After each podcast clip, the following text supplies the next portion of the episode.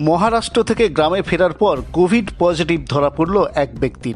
ঘটনাটি জেলার ওঁদা ব্লকের রতনপুরে সারদাপল্লী এলাকায় জানা গেছে। বছর আটত্রিশের এই যুবক মহারাষ্ট্র থেকে গ্রামে ফেরার পর তার লালা রসের নমুনা পরীক্ষায় পাঠানো হলে পজিটিভ ফল মেলে। এরপরই তড়িঘড়ি ওদা কোভিড হাসপাতালে তাকে ভর্তি করানো হয় এবং এলাকাটিকে ব্রডব্যান্ড কন্টেইনমেন্ট জোন হিসেবে ঘোষণা করে প্রশাসন। গ্রামে ঢোকার মুখে রাস্তায় বাঁশের বেড়া দিয়ে সিল করে দেওয়া হয়। পাশাপাশি পুলিশ কর্মীও মোতায়েন করা হয়েছে গ্রামে। স্থানীয় পঞ্চায়েত প্রধান শ্যামল বরণ মণ্ডল জানান, এলাকায় মাইক প্রচার করে মানুষজনকে সচেতন করা হচ্ছে এবং গ্রামে ব্যারিকেড করে সিল করে দেওয়া হয়েছে। দেওয়া হয়ে গেছে। সমস্ত মানুষকে সচেতন করা হয়েছে যেমন বাড়িতে থেকে বেরোনোর সময় মুখে মাস্ক অবশ্যই পরে। আর তুরন্ত আমরা মাইকিং করে সমস্ত প্রথম অঞ্চলে সমস্ত মানুষকে বলে দেওয়া হচ্ছে, যাতে কেউ বাড়ি থেকে বেরোনোর সময় মাস্ক পরে বেরোয়।